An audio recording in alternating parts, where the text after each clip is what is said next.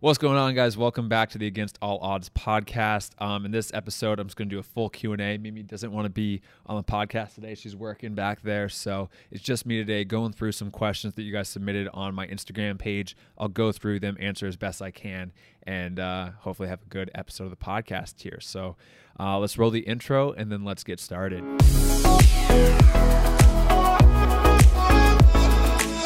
Before this podcast begins, I just want to thank the sponsor of today's episode, which is Santa Barbara Chocolate. Santa Barbara Chocolate uh, sources extremely high quality premium bulk chocolate products at very reasonable prices. Uh, they have a wide range of products from everything from white chocolate to pink chocolate to Swiss milk chocolate to varying levels of dark chocolate, cocoa butter, etc. And they have everything from powders to niblets to full chocolate chips. And their products are used from some of the highest quality five star restaurants around. Uh, specifically, I want to highlight their vegan cocoa powder. Their vegan cocoa powder actually helps boost nitric oxide or NO2 and has flavonols, antioxidants, and is tested for heavy metals and is one of the lowest and safest uh, safest ones around and available on the market. Uh, you can go to their website and see all the heavy metal testing that's done, and you can see how low their heavy metal uh, their heavy metals are in their products. Uh, I recommend adding the powder in a smoothie or in your morning coffee or something just to give it a great flavor punch. And it's going to be way, way better than just using chocolate protein powder, like the flavored protein powder. Adding the extra vegan, whole sourced, real natural sourced uh, cocoa powder is much much better than doing the, the the normal flavor that comes with normal chocolate protein powder and that's because buying chocolate protein powder uh, the protein powders are alkalized which destroys the antioxidants and it's some of the cheapest types around with a lot of ash and cocoa bean husk instead of the actual cocoa bean seed which is the best part. So you can get much better ingredients if you do do it from the from better natural sources like Santa Barbara chocolate. So if you guys are interested in checking out Santa Barbara Barbara's premium chocolate goods and uh, specifically their vegan cocoa powder to add to your own protein smoothies or something, click the link in my description, or you can head to santabarbarachocolate.com. So thank you very much to Santa Barbara Chocolate for sponsoring this episode of the podcast. Okay. So now let's get into the Q and A. Uh, I picked out 18 questions that you guys submitted uh, via Instagram, the uh, little question whatever thing on the story. So I'll just go through. I picked out 18 ones that I really haven't answered in a while or ever. And I think I'll have a, a pretty good discussion. So uh, the very first question that we're going to just jump right into is what are you going to do when you can't find any more Vapor 11s? Uh, this is this is huge for me because if you guys have followed my my career, you followed me on YouTube, I've pretty much strictly worn only the Vapor 11s for as long as the Vapor 11s have been out. They're my favorite boot. I, I love Mercurial Vapors, and I just think that they, they fit my foot the best. And everybody always asks, like, why do you not want to switch? Why do you not like the new ones? It's, it's just a personal preference. Like every pro has boots or cleats or whatever that they fit that they like and that fits their foot the best. Those fit my foot the best, and that's what I like. So if once I can't find them anymore, I'm gonna have to try to move on and and go to a new boot and, and just try to make it work. But uh, yeah, I'm gonna retire. That's why I joked about one time. But I will try to wear the Vapor 11s for as long as possible, or until a new boot comes around that I even like even more. Um, but we'll see. Number two, what's the best way to train with a small group of friends? So this is a really good question.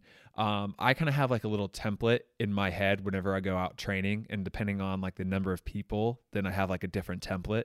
So for example, if I'm going with a small group of friends, I usually, it depends on the number, but usually I like to do some form of like game at the beginning as like a warm up game. So it's usually either two touch or rondos. Um, rondos, you need a kind of like a little bit bigger of a group. So you need like a minimum of like seven people to play rondos.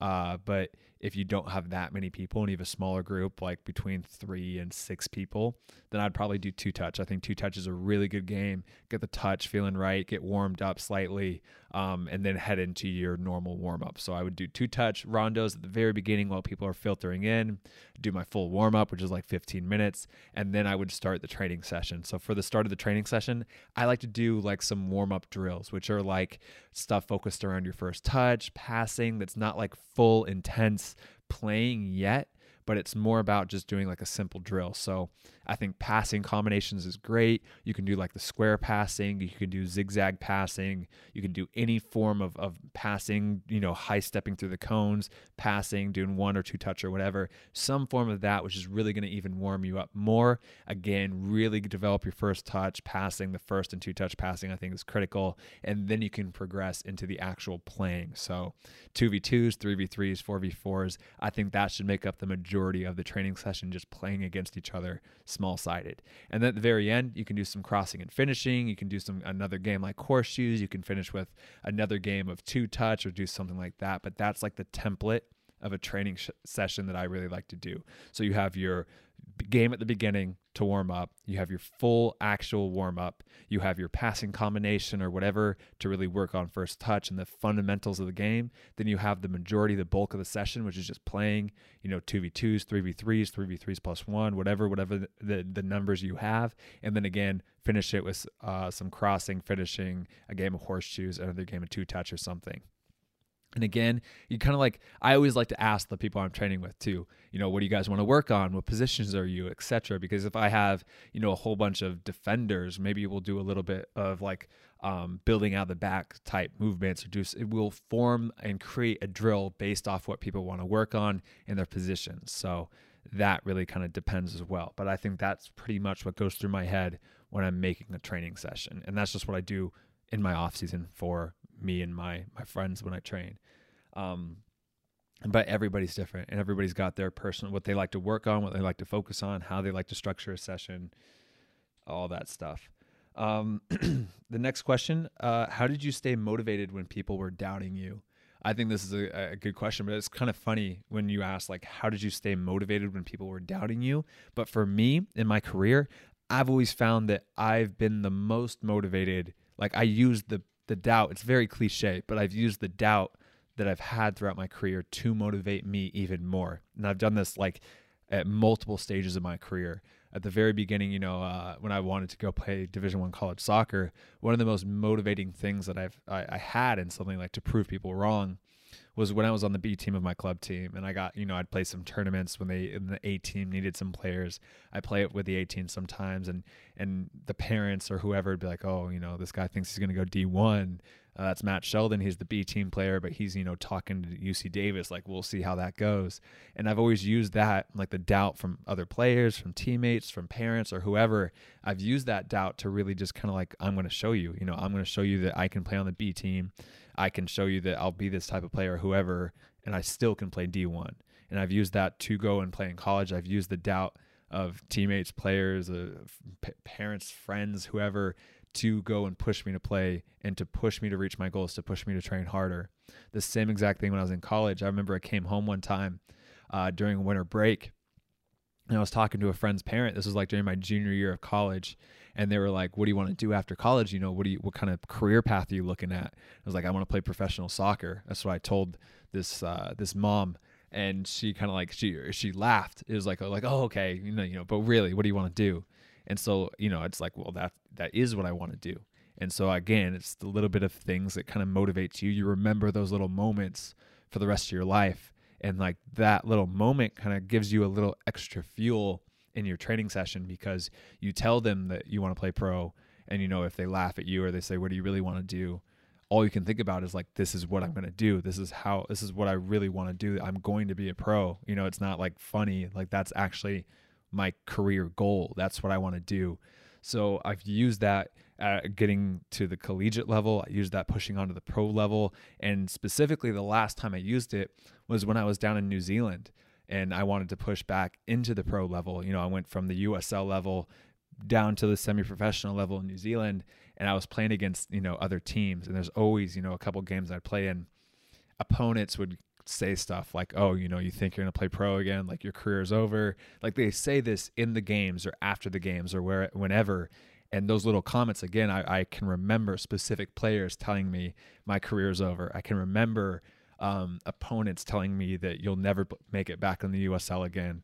And again, it just motivates me. I literally in the next workouts that next week, or even up until now, I still I still remember those moments. And I still think back to that and use all the the criticism that's being said about how you'll never do this, you'll never do this, or whatever, to motivate and to push me even further to really accomplish my goal. Because I do think you need to be very intrinsically motivated and have that why in yourself of why you want to accomplish something. That's the main thing.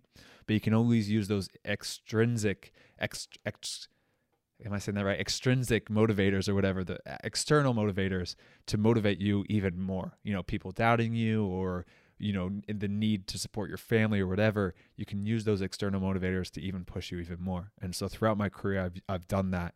And I think that, you know, when people doubt me, it's not, it never makes me less motivated. It always usually makes me more motivated. So that's kind of like the the long answer to that to that question. Um, number four, there are so many drills out there. How do I know what is best for my growth as a player?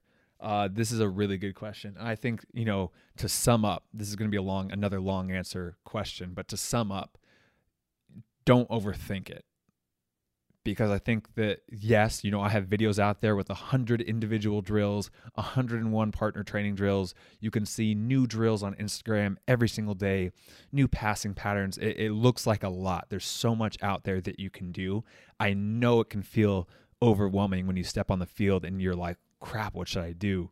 But it boils down to the very, you know, the essence of it is just playing with the ball. If you go outside and you just play and you and you do whatever and you're just a kid you know playing with a ball juggling you know taking some shots against a, a, wall or a fence uh, doing a, a, couple imaginary step overs against an, an imaginary defender playing 1v1 with a with your little brother doing stuff like that. Just playing with the ball is going to get you to improve.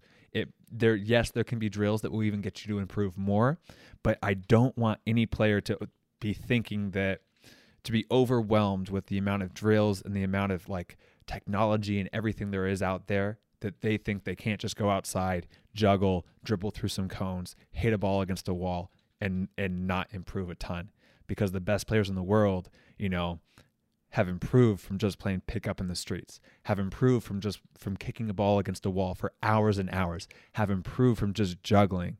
And I I always like to look at it, you know, simplicity, simplicity, simplicity yes, I think adding extra stuff, checking the shoulder, looking at a, a screen with a number, going through all these patterns, high knees, stepping over something, it's always going to be good and beneficial. But it, I don't want it to take away from the fact that all you have to do is pass a ball against a wall and focus on your touch. Focus on hitting the perfect weight of the ball against the wall so it comes back with the perfect weight. Setting yourself up for that next touch, that next pass, doing that for 30 minutes a day is going to improve you. So I don't want you to be overwhelmed thinking there's so much to do. I don't even know where to start. Just play with the ball. Now, having said that, you know, I think that you also, once you start to go outside and you're just playing and you want to even go do a little bit more and you're thinking, okay, look, I'm, I'm doing the basics. I'm juggling, I'm dribbling through cones, I'm playing 1v1 against my brother, I'm playing pickup in the streets when I can, I'm doing all that basic stuff but what's the next step? What drill should I do to really improve even more? And I think the answer to that is to look at yourself as a player. I've always looked at myself as uh, like the FIFA card. You literally look at your FIFA ratings that you imaginarily that you're that you would imagine yourself to have. And you know you go through your attributes and you ask yourself you know what is kind of holding me back? What's holding me back from reaching that next level that i want to be? You know if i'm on jv right now of my high school team what do i think is holding me back from reaching the varsity level? Or if i'm playing at the collegiate level right now what do i think of my fifa stats is holding me back from getting to the professional level? And i've done that every single level from 11 year old 11 years old up until now at the USL level looking to go into the MLS level. Every single year I am constantly looking at myself and critiquing myself to think what is holding me back? And so I think what you should do when you want to figure out what drills or what workouts or what you should do is to do that and to find that weakness. And then to to focus on drills or to tailor the session or to tailor the drills around improving that weakness um, let me give you a, a few examples. And I know I'm kind of going off on a huge tangent, but I think this is so crucial to your development as a player is to identifying your weaknesses and then tailoring drills to improve that weakness so that it's not holding you back anymore. Um, for example, uh, back when I was 14 years old and I was entering into high school and I wanted to play varsity soccer, the coach of the varsity team he looked at me and said, "Look, Matt, you are quick, you are fit, you are technically sharp, but the thing that's holding you back is you're 100 pounds right now, and you're tiny and frail, and I'm scared to put you in a game right now because I think you're going to get hurt. You're just a very you, you don't have the athletic frame that I, I'm looking for at the varsity level, which is definitely an American approach to it. But that's what was holding me back from looking from playing at the varsity level. So I tailored around all the extra work I did around gaining muscle, gaining weight, gaining eh, improving my, my athleticism so that I could, you know, improve that weakness of my strength and athleticism so that I could play for the varsity level. You know, I was I was doing a ton and eating a ton of high quality meals, a ton of protein. I was working out four or five times a week. As soon as I was, as I could, I was in the gym lifting weights. So I looked at my FIFA card. I, I asked uh, no, mentors and coaches as well, what is my what is holding me back? They told me it was my athleticism and my strength. So then I tailored the rest of my my extra work that I was doing outside of team trainings around getting bigger and stronger. And then if we progress even further, let's say into college, you know, I talked to my head coach. I said, "What's holding me back? Why why am I not playing professional soccer right now?" When I was in college, and my coach, you know, would tell me, "I think athletically, you're a pro. You know, you have the athleticism, the speed, the fitness, everything as of a pro professional soccer player." Um, your tactical mindset, you know, is, is, decent. But I think the weakness that you have is your technical first touch, your technical skills, your first touch, your control of the ball, your your comfort on the ball, your ball mastery, stuff like that. And he told me to go improve that. So when I was in college, I tailored around the drills. I focused the drills around improving that low FIFA rating of my first touch, of my technical ability, of my dribbling, stuff like that. So I would hit the wall, you know, I'd go go to the wall, one, two touch passes, I'd work on juggling, I'd do wall juggling. If I had a teammate, I'd do that drill, that simple drill of making a box around myself, having him ping in a ball, and I'd work on controlling that ball right in the box and then playing it back to him, or taking that first touch outside the side of the box and then playing it back to him. Or I'd work on wall juggling and try to do two touch wall juggling for as long as I could could.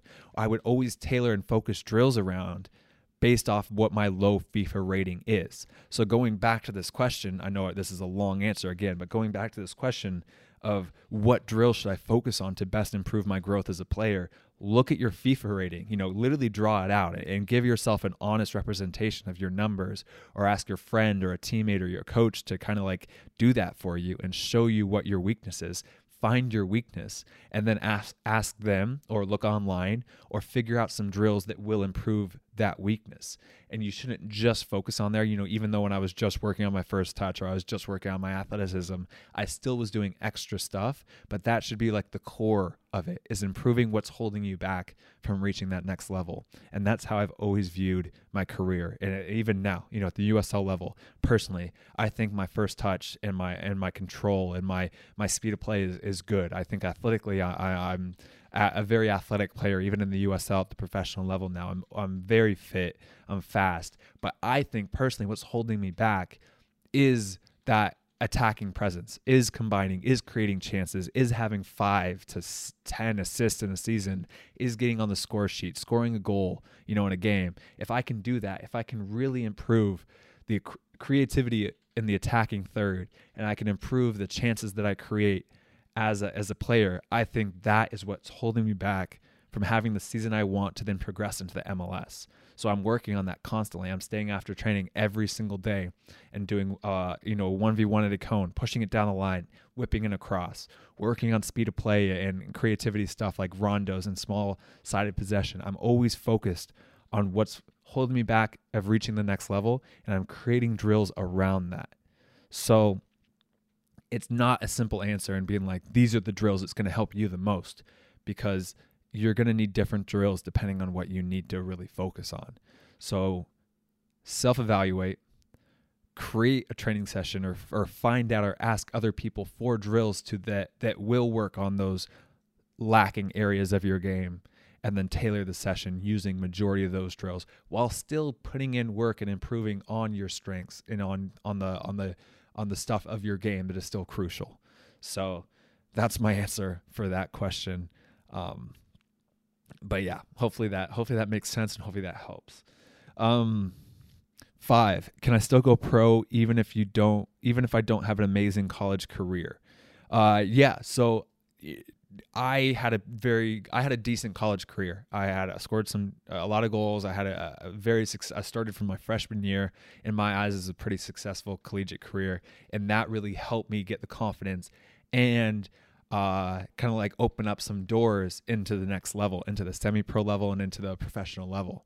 However, you know, you don't need to have a, a successful college career. I know players that have even more successful professional careers than I do, but have had worse collegiate careers than I did.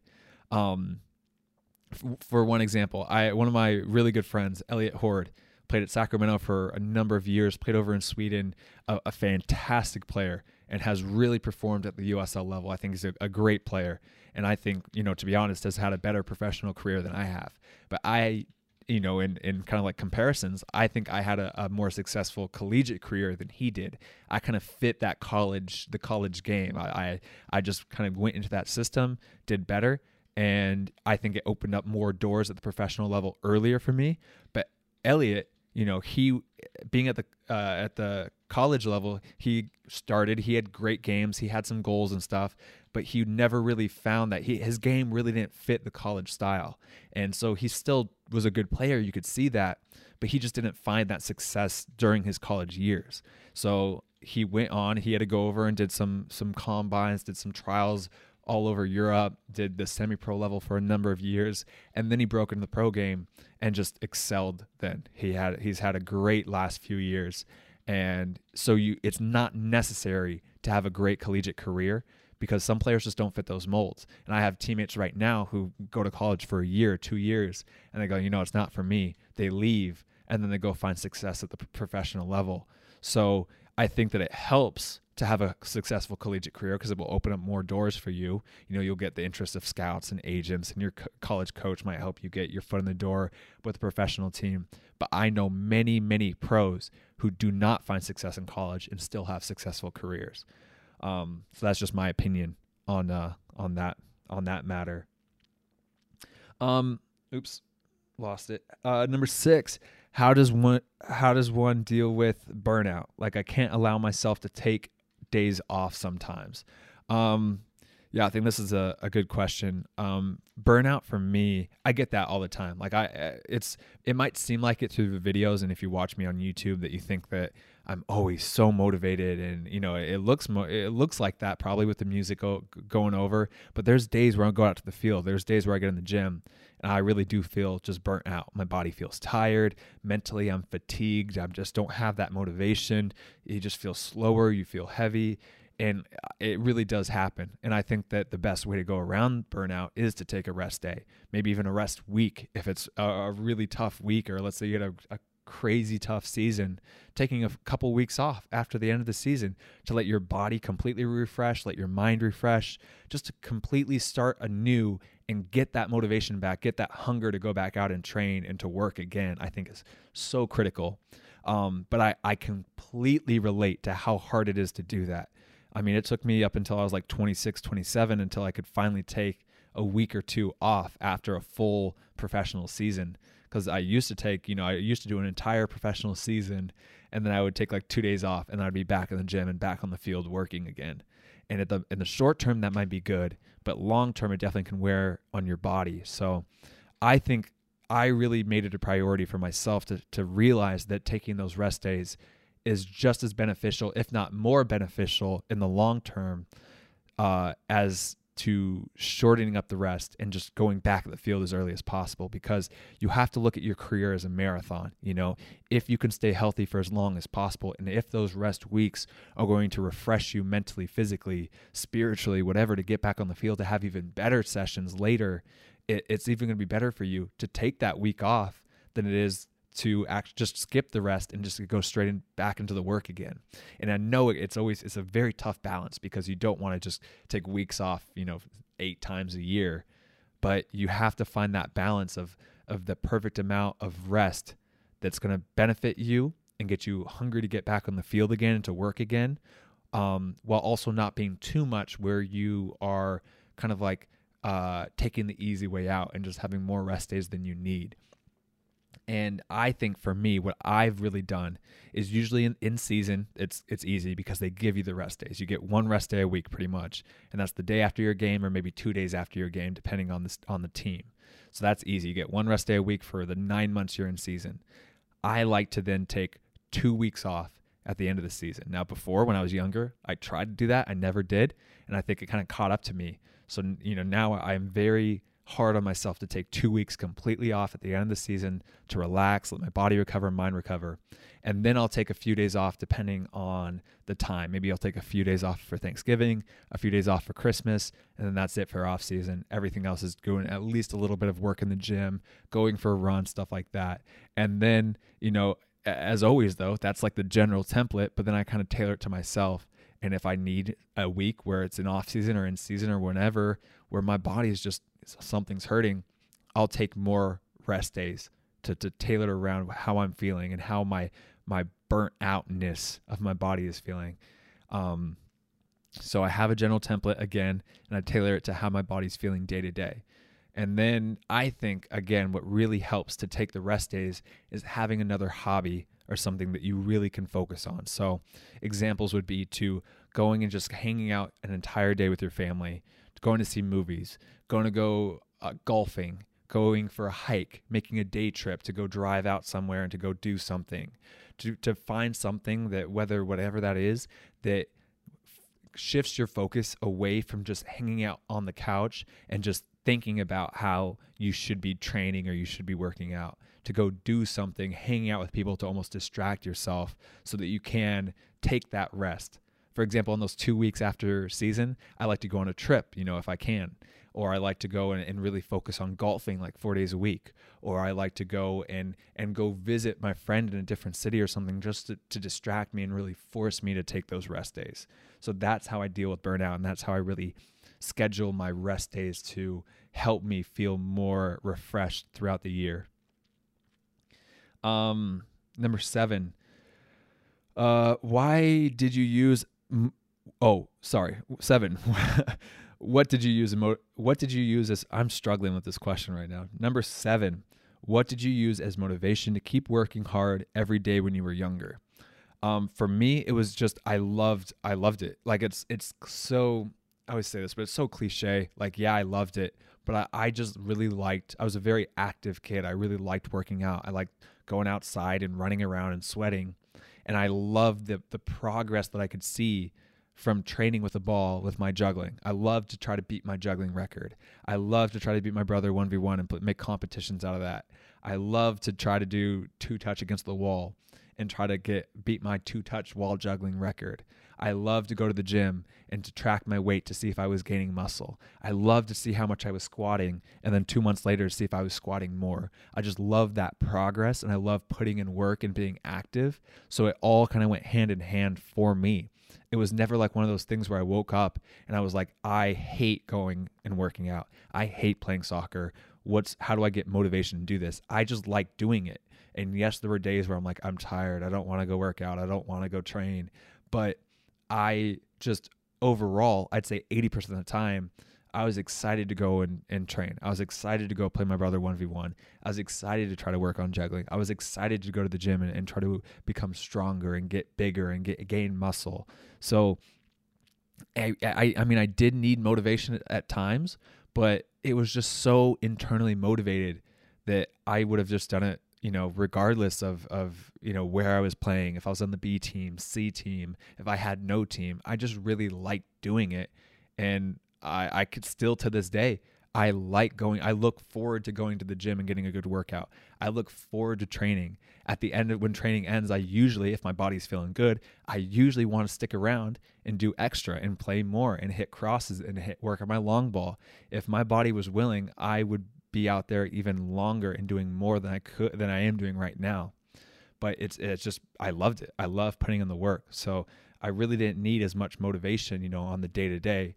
Sure, there were times where I did need motivation, a little extra fuel, but for the most part, I just I just enjoyed it. Okay, number eight. What is the best way to go about contacting USL League Two teams? So uh, it's kind of funny that you it was specifically about USL League Two teams. If you guys don't know the USL League Two, USL League Two is like a semi-professional level. It's literally as close as you can get to the professional level. It's, it's just like right underneath there. USL League One is the professional level, fully professional league. USL League Two is kind of like a semi-professional league where mostly collegiate players play in, or players that are looking to push up into the USL League One or USL Championship will play in. Great league. I've played there for two seasons during my junior and senior year of, of college, and it really helped me. Uh, in terms of contacting those teams, I would contact them the same exact way that I would contact any other semi-professional, any other professional, any any other college team, or even actually, to be honest, any academy team out there as well. I would reach out to them. I would go to their website.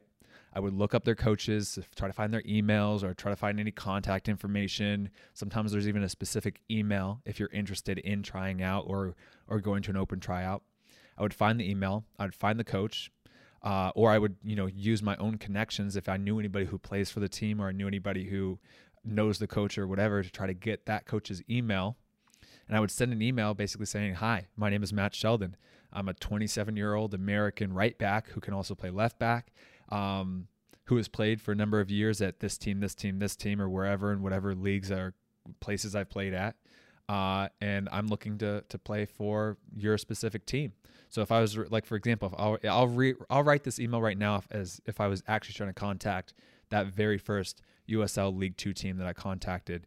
Um, which was the San Jose Earthquakes U23s. I'd Be like, hi, my name is Matt Sheldon. I'm a junior forward striker, right winger at UC Davis currently. Um, so far in my career, I've had 13 goals and four assists. Uh, and I would say that I'm looking to play during the off season as before I head into my senior year at UC Davis. And I would say that uh, you know, I'm interested in your team for whatever reason. For example, for the San Jose Earthquakes, it's like I would love to play for the San Jose Earthquakes U23s. As the the Bay Area is just a very short drive from UC Davis up in Sacramento. Uh, I would love to to come in and, and trial for the team or to attend an open tryout or do something. I would love any any more information I could have, and then I would attach my CV and my highlight video and see what would happen. Uh, also on their website, you could probably find any open combines or open trials or open tryouts that they are hosting or, or attending or whatever. And I would uh, pay and attend those open combines, tryouts, and trials. So I would just try everything. I mean, I'd send an email, send the CV, send the highlight video, attend open trials, attend open tryouts or whatever, and see what happens. And then I would do that for a number of USL League Two teams. And that's the same exact way that you go about a professional team, a college team or whatever. The only difference with college teams is that you're also putting in your academic information like your GPA and SAT score and stuff like that. But it's it's a pretty simple format. Introduce yourself, give a little bit of background about yourself, uh, tell them what you're looking for specifically in terms of a trial, and then attach your CV and highlight video and send it off. And don't 100% expect a reply. You know, sometimes you need to send out 100 emails in order to get that one coach who's like, yeah, come on in. Um, number nine, what's the biggest lesson you've learned in your pro career? That's a big question. I like that question. I would say the biggest lesson that I've learned throughout this the entire time I've been playing is um, kind of like patience. Uh, Gary Vee will say this a lot. It's like uh, in the in the micro in the short term, it's constant work, constant stress, moving, constant movement, work, a grind. But in the macro in the big scheme of things, you have this huge sense of patience that it's like things will work out. You know, my career is very long. It doesn't matter. I don't need to sign a contract tomorrow. I don't need to, you know, have everything happen tomorrow. Over 10 years, just to focus on the long term growth and development as, as myself as a player, and, and things will work out if I put in the work and I'm not patient and I'm going after things and I'm trying to create opportunities in the short term. And that combination of constant work, constant grind, constant impatience of reaching out to teams, attending open tryouts, combined with the long term mindset of, I don't need to sign a contract at 22, 21. I, I can sign it at 23. I can sign it at 24. It doesn't matter if I need to drop down two levels when I'm 25 and play at the semi professional level in New Zealand. I'm just focused on my long term growth and development over the long term scale of my career. I think that that combination of that macro and micro mindset is huge.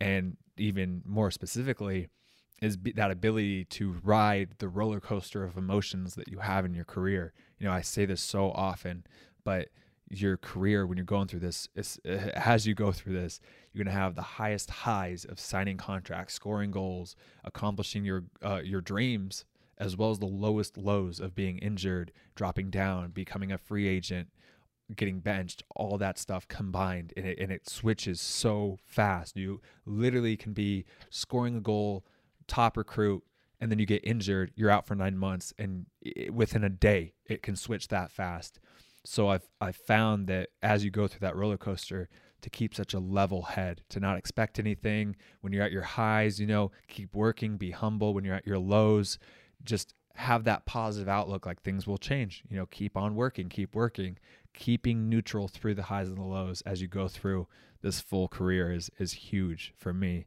Um, that's definitely what I've learned the most from being a pro for the last six years now. um, 10 how did you manage individual football training in season? Or how do you manage individual football training in season? So usually i like to stay after so i'll do the full training session and i like to stay after anywhere from 15 to 30 minutes working on areas of my game that i really want to get extra work in.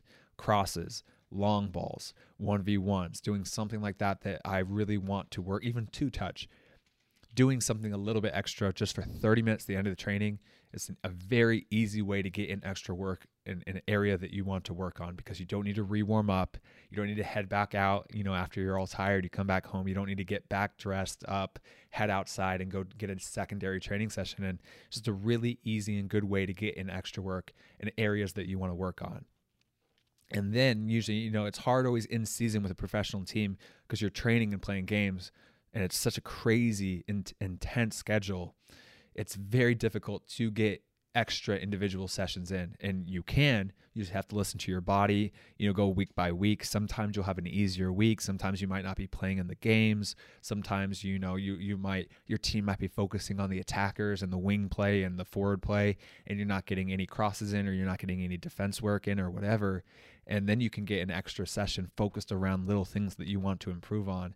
But it is very difficult in season just because your coaches and your weight, you know, your weight trainers and everybody is pushing you so much day by day, week by week. So you have to listen to your body and you have to focus on doing the extra while also being smart and being fresh and ready for the games and stuff like that. So usually I stay after 15 to 30 minutes after training to do do a little bit of extra work. And if I'm not playing in games or if I'm if it's been a very light week of training or something, then I, I might go out and do an extra session to focus on something. But again, it's light and it's more technical versus a more physical work because I know I need to stay fresh. And the only exception to that is if it's going for a long period of time where I'm not starting or playing, then I would really ramp up the extra fitness and the extra cardio and the John Terry cardio or whatever so I can stay match fit or game fit while I'm not playing. So it, it's hard because it, it just varies week by week. There might be a week where I never stay after. I, ne- I might not do any extra work if my body is telling me, look, I'm fatigued, I'm tired, I need a break. And there might be a week where I'm doing a John Terry cardio session, I'm doing extra ball work, I'm going out to the field and even doing a double day. So it really depends week by week based on a variety of different circumstances and what's going on with my day to day like gameplay and career. Um, number 11, do you feel as driven? This is a good question. Do you feel as driven as you were a year ago, five years ago, 10 years ago? So I definitely, I definitely do. I mean, I, I still, after every single training session, I still, you know, when we're done, I still have this like, I want to do more. I want to do more. I want to do more. I'm still in the gym having just as good of workouts as I was, you know, 10 years ago um, and I still have that drive. Like I, I'm not satisfied being at the USL level. I still have that drive to go up and up and up. Um, it just gets, you know, to be honest, it, as you go up and up and up, each level, each jump that you go on this this ladder is more and more difficult. You know, it's it, it was much much easier to make that jump from the B team to the A team of my my U16 U17 club team than it was to go and make that jump up to the D1 level. And then it was much easier to do that than it was to make that jump up to the professional level. And it was much easier to do that than it is or has been to make that jump from the US level, USL level up to the MLS level or that MLS level up to that top flight European level. Each jump as it gets more and more competitive and you're competing with more and more higher quality players for less and less spots. So yeah, I mean it's just it's just very, very competitive and very difficult to do it. But I'm still as driven as I was a year ago, five years ago, ten years ago. Um, which is really, you know, that's that's a big thing. I thought that as I would get older, in my as I would get older and later in my career, you know, you kind of have in the back of your head, like, is my drive going to go down? Am I not going to enjoy this as much? Is it going to be more of a, a, struggle to get into the gym or to stay after and do extra work? But to be honest, I, I just, I still am just as driven. I still love working and, and pushing myself just as much as I do now as I did back when I was 17 years old, 10 years ago. Um, number 12, what is your primary goal today? Um, if we're looking like just today, like if you're saying like what is my primary goal for June 27th this Sunday, then my goal for today it's today's like my rest day. I did a hour long walk as a form of like active recovery. I'll probably do some self myofascial release with the foam roller, lacrosse ball, uh, maybe a bit of yoga. But today is to rest because we're really ramping up now. Full contact team training. We're progressing to getting ready for the seasons to start. So it's all about being hydrated and getting the body ready for that tough week of training as we ramp it up even more to get ready for that season to start um, in July, mid July. So that's the goal for today.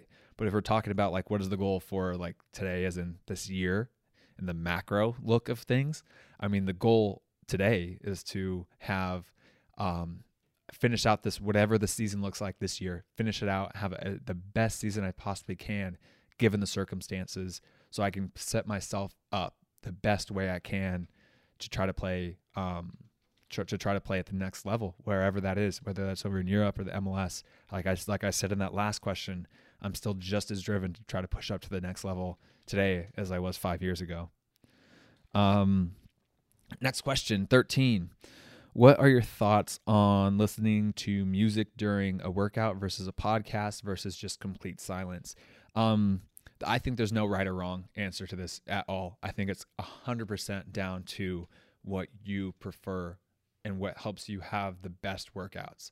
For me, you know, uh, if I'm doing like a cardio session and like I'm going for a longer run or I'm doing something where I'm I don't need to be 100% focused on the workout, you know, it's like yeah, maybe like for example, the recovery walk this morning, 100%.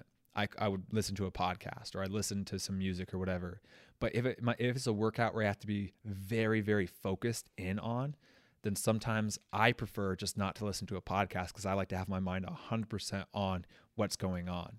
Um, and that's again just me but i know people who have great workouts or better workouts if they're listening to a podcast i know people who have worse workouts if they're listening to a podcast it just it really just depends so you have to go and try it out for yourself and figure out in what method do I get the best workouts in generally? And then you go with that. Um, for example, when I'm working out and lifting weights, it's hard, I don't like listening to a podcast as much because I can't I usually get distracted and I'm usually just not focusing as much on like the mind muscle connection or my form. I'm kind of just going and listening to the podcast and, and, distracting myself a little bit. If I'm doing an hour of cardio, that's okay. But if I'm doing that intense, like focused, heavier weightlifting session, I like just background music or I like silence. And that's just for me. Um, and usually when I train, I usually prefer just to have silence. Like when I'm out of the field doing an individual session or a partner session, I like just silence. Um, do you meditate? The num- question number 14, do you meditate? Why or why not? I do like a little bit. I'm not like a huge, you know, like full like full guided meditation or do anything. I do breathing like I'll before I go to sleep or um, if I'm feeling overwhelmed, sometimes like I'll just focus on my breathing, which is a form of meditation where you just kind of, you know, count your breath in, hold it for like a couple seconds, count out your breath out, hold it for a couple seconds, breathe in, and and kind of do that like a four seconds in, four second hold, four seconds out, or whatever the whatever the technique is. and I like that just because, especially before you fall asleep, I like to really clear my mind and I really just try to focus on the breathing. And I find that I pass out almost instantly when I do that. But I'm not like I'm not like the kind of guy who wakes up and has my daily meditation where I'm sitting out looking out, you know, the window. That's just that's just my personal preference. So I do meditate a little bit, I guess you could say, but it's not fully like I have my hour of meditation every day at the same time. It just kind of depends on how I'm feeling. Um, question 15 Do you have a pre match routine or ritual? I used to. This is a funny story. I used to have, uh, I used to be very ritualistic with my pre match uh, routine and the full day leading up to it. I, I, had to have everything perfect, you know. I needed to even put my boots on on my left foot first, then my right foot. Then I would lace up my left foot, then lace up my right foot. I needed to put on my socks and my and my shin pads on the, the, the same exact way. I needed to have like I for me it was all mental. I needed to have like the same thing for breakfast, lunch, and dinner before, and it, it was just like I I had so many routines that like I thought it was helping. But then randomly, I had this one time. I talked about this in a podcast in a, in a, a while ago but where I basically drove down with a scout to go watch a game with the hopes of playing. But I really was just kind of watching this like semi pro or professional team play in an exhibition game in off season. And I got the chance to play. And I didn't have my normal breakfast. I didn't have my normal meal. I had my boots, but I didn't even have my normal shin pads. I had to borrow somebody else's. So everything was just completely thrown off. But I was still able to have a really good game and put myself in the zone during the game. And I kind of realized look, all that ritualistic, all those routines, all those rituals before the game, they're good if they can help you. But I never want to be that type of player that if something does go wrong, that it's going to ruin my performance. Michael Phelps had this with his trainer. His trainer used to crack his goggles before competitions or sometimes just to throw, you know, a wrench in the in the, a cog or whatever in the machine just to see how he would react and, and teach him that he needs to have that mental discipline that no matter what happens, you still need to perform. So now I kind of have that more of that mindset like, look, I should be able to have Chick fil A or McDonald's before the game. I should be able to uh, completely think and be in the mindset that I'm not starting or playing or whatever, and then everything changes and I need to wear a teammate's boots or my jersey or my compression shorts. I forgot those. I'm in underwear instead, and everything's going wrong in terms of my ritual or my routine. I still should be able to go on the field and switch it on and play just as good, no matter no matter what I did before the game. And sure, you know, there is some truth to the fact of you need to have good nutrition, you need to be hydrated. But I'm talking about everything else. I should be able to really switch it on mentally and be able to perform no matter what's going on. So now I really don't have that much of a pregame routine or rituals. I really just try to eat healthy. I try to stay hydrated and I try to do what my body needs to have the best performance on the field physically. But I always have that look out of it doesn't matter. I should be able to to go right now today. I should be able to get a call if it were to happen from an MLS team today. Matt, we're flying you out to go to play for FC Dallas today. Let's go. I should be able to switch it on and be ready to play. Um, so that's just my mentality when it comes to that stuff. Uh, 16, two must have supplements for pro footballers that actually help. So there is no supplement that you must have. No supplement that anybody must have. You can get everything from diet alone. There's nothing that you that you need to supplement with, and I want that to be very very clear. The supplements are exactly the name of supplements. Supplement is a supplement to your diet. So, what you should try to do is try to get everything, all the nutrients and vitamins and minerals and, and the macros and everything through normal diet alone. And sometimes that can be hard. So, when that is hard, you should recognize what you might be lacking and then supplement it with those supplements to kind of to, to increase that uh, range of, of all the vitamins and minerals and, and macronutrients that you're getting. For example, a normal person, a normal athlete, sometimes they can find it's hard to get protein because protein, you know, you have your eggs in the morning, you have, you know, chicken or beans or legumes or whatever sources of protein you have. If you are a high performance athlete, a professional footballer, you're going to need a lot of protein. And that can be tough to get through diet alone. And sometimes it's very, very good to just supplement it with, you know, a 40 gram protein shake where you just mix it with water, shake it up, and there's 40 grams right there. Easy. Or, for example, most Americans, I think 75% of Americans out there are vitamin D deficient. They don't have enough vitamin D in their diet or they don't spend enough time in the sun soaking up vitamin D. So I'll, I think, you know, like for example, I supplement with vitamin D, even though I probably do spend enough time in the sun playing soccer. But you should look at your diet, look at your lifestyle, get blood work done, and find out what nutrients you aren't hitting in order to reach your goals, and then supplement to try to reach those goals. And for the most part, I'd say the most common, the two most common nutrients or supplements that people add to their diet uh, because they're not getting it in their diet alone is usually protein powder and vitamin D. That's what I've seen. Or fish oil. A lot of people don't have enough fish in their diet, so fish oil can be good. Um, but yeah, there's no must have supplements. There's nothing that you need to have or that every pro footballer supplements with. You need to look at your diet and see what you're deficient in, what you need more of, what you have enough of, and, and tailor your supplements to that. What advice would you give to someone who is trying to build a brand around soccer? Uh, that's a, that's a really really good question, and I could go. You know, this could be an entire podcast in itself talking about building a brand.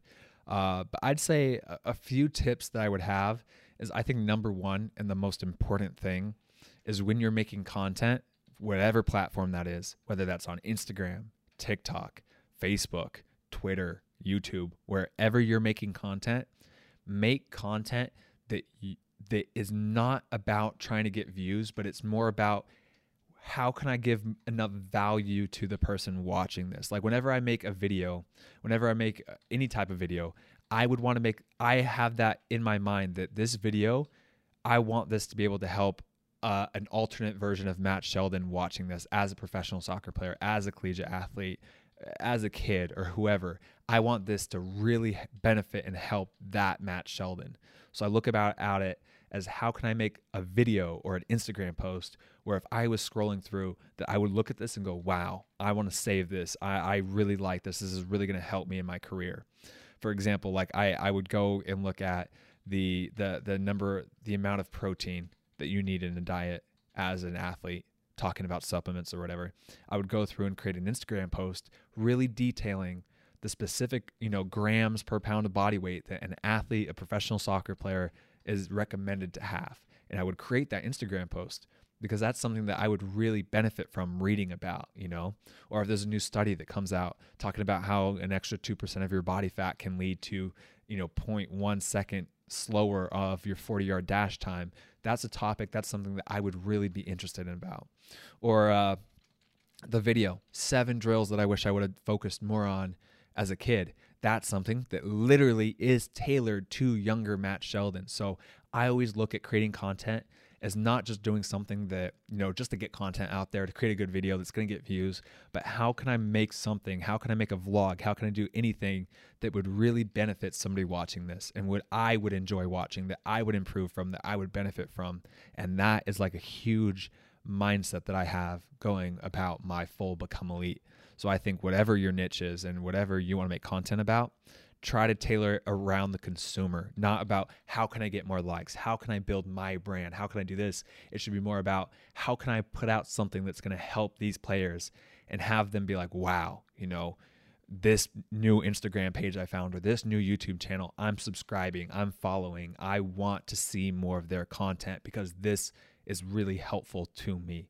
And it doesn't just have to be helpful. You can have content that's like more like F2 freestylers, where it's more about the um, entertainment value. That's still providing value to people, but you just need to find out what your niche is. And that would actually be my second tip is find what your niche or niche is um, for example, like my niche is is to really go after those players that are really, really serious about training, that want to play at the professional level, that want to play at the collegiate level, and to create content tailored to helping those people specifically. I mean, I you know, you, there's tons of players out there, and I could make content about how to juggle a soccer ball, or you know, five funny nutmegs, and and that could be a great video that would do really really well but my niche the the, the my target audience I don't think that would benefit them the most. I don't think that's what they're looking for. I want to create more of a workout video. I want to create a, a better training session, give tips on how to create a, a, highlight video in CV, give tips on or give advice on how to contact pro coaches or talk about my journey. I think that's going to benefit that niche that I'm going after of very serious, dedicated, talented players that are just looking to reach the next level or the professional level that's what my niche is. So you need to find what your niche is, whatever your brand is. And then the third and the final tip that I would give is that you need to be completely obsessed about building your brand and you need to do the macro view uh, that same micro macro view that i talked about earlier in this this podcast about my career, I also had that for building my brand.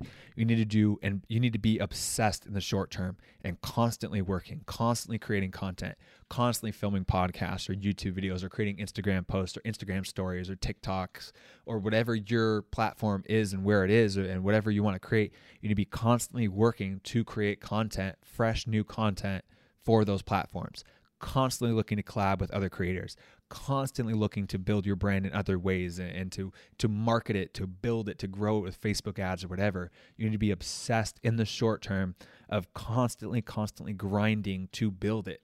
But also you need to look at the the long-term macro view of that you're not trying to get a million followers in a day. 10 followers a day is going to add up and soon it will be 20 new followers a day and then 100 new followers a day and then 1000 new followers a day but you need to look at it at the grand scheme of things. It took me nine months to build up to my first 1000 subscribers on youtube. Nine months of putting out videos constantly and constant work. And then i just have this view of it's okay. Like i'm not i'm not in it to try to get a million subscribers or a million followers in a year. I'm all about what is this going to look like 10 years down the road? And so 20 years down the road, you know, have that macro patience of, yeah, it, it will come. If I do the short term grind every single day, I have the patience to wait 20 years in order to reach a million subscribers on YouTube or to build my brand. So that's those would be like my three tips really about building um, building a brand, building a company, building whatever you want to build on social media. Um, lastly, last, very last one. Um, what is your favorite moment of your career so far? That's a, another good question. I, I think I have, I think I have two, to be honest, maybe three. I'd say, obviously, I think the, the first pro contracts, sorry, the first pro contract's always huge. I think that when you sign your first pro contract, it's always, I think, one of the most exciting days. Um, I've talked about it though, about how you have that weird mix of emotions of like, I finally did it. And at the same time, I've, this is just the beginning. I've just finally now broken in and this is where it really begins. So you have this weird thing of like, I made it, I did it, combined with I've done nothing. This is just, I'm just starting. So it's this weird mix of like, yay, and also like, I need to get to work. Um, so that's that's a cool moment, and I think a very big milestone. But the my favorite parts of my career, I think, had more to do with coming back, honestly, from from injuries. I'd say for one, uh, after dropping down to New Zealand and then coming back and then signing that that contract with the Tulsa Roughnecks for the 2019 season, I think that was one of my favorite moments of my career. Just because, and this was like my third or fourth or maybe even fifth pro contract. I don't even know. But it was one of my favorite moments because I proved to myself and proved to many people who had doubted me in person or online or whatever that my career was over, that I was finished, I was making a, a big mistake, that I could return back to the pro level after suffering uh, multiple surgeries, after going through, after re- dropping down the, the semi professional level, I could return to the pro level. And it, it really did prove to me that you know, that an injury wasn't going to end my career, that an injury wasn't going to stop me or end my pro career or whatever. And it, I really had a lot of, of doubt myself if I could do it, if I could return even physically back up to the level that I once was. So doing that just meant a lot to me personally. And it's funny is because like when I signed my first pro contract, you know, my parents were obviously extremely excited. But when I signed that contract with the Tulsa Roughnecks in 2019 and, and returned and made that return back to the professional level after going through all those obstacles from 2017 through 2018 um, that was when my mom like cried up, up upon hearing that I signed that contract. So it's funny that she was more emotional about that contract, my fourth or fifth contract, than my very first one. But I felt the same exact way that that contract meant a lot more to me than that very first one. It, it's just almost it's like um, the harder it is to get something, the harder you work to achieve something, the the better it feels. So I feel like that kind of like rang true with that contract because I've been through so much and I finally accomplished what I've been really, you know, struggling with for the last two years with injuries and and doubters and and all that stuff. So I think that was a huge moment for me and one of my favorite moments in my career. And then also, you know, after I was so excited, uh, you know, to join the Roughnecks for that 2019 season, um, but then after that, you know, from the in the very first game, I then go and get another sports hernia on my opposite side, and struggled again through another surgery, another full rehab program, coming back, and that very first game um, back now. So now it's been even it's been a crazy two three years now through surgeries and injuries and and and a lot of hardship getting to play in that very first game coming back from that surgery now and playing against the Sacramento Republic in front of 10,000 people and and really just soaking it all in. And I remember being there in the starting lineup and hearing the national anthem and, and looking around and seeing 10,000, 12,000 fans in, in the stands and and hearing the drums and the, the you know the ultras behind the the goal and all that stuff. That really was a very special moment because it was like enjoy this because you can see just how easily it is to have everything taken away from you from one wrong injury, one wrong move. So I, I really, really focused on enjoying that moment, enjoying that game, and soaking it all in because I had seen how easy everything can be taken away from me. So that was another big moment.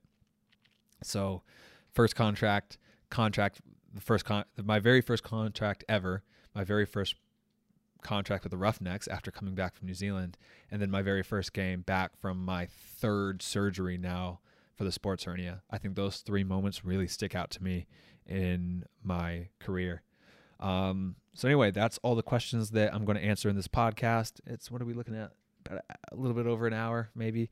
I have to edit it up and see, but uh, yeah, I hope you guys enjoyed it. If you did, please, please hit the thumbs up button, subscribe, and I'll see you guys in the next video. And once again, thank you to Santa Barbara Chocolate for sponsoring uh, this episode of the podcast. And if you guys want to check out their vegan cocoa powder or any other products, you can click the link in my description or head to santabarbarachocolate.com and uh, give them a look. All right, guys. Peace.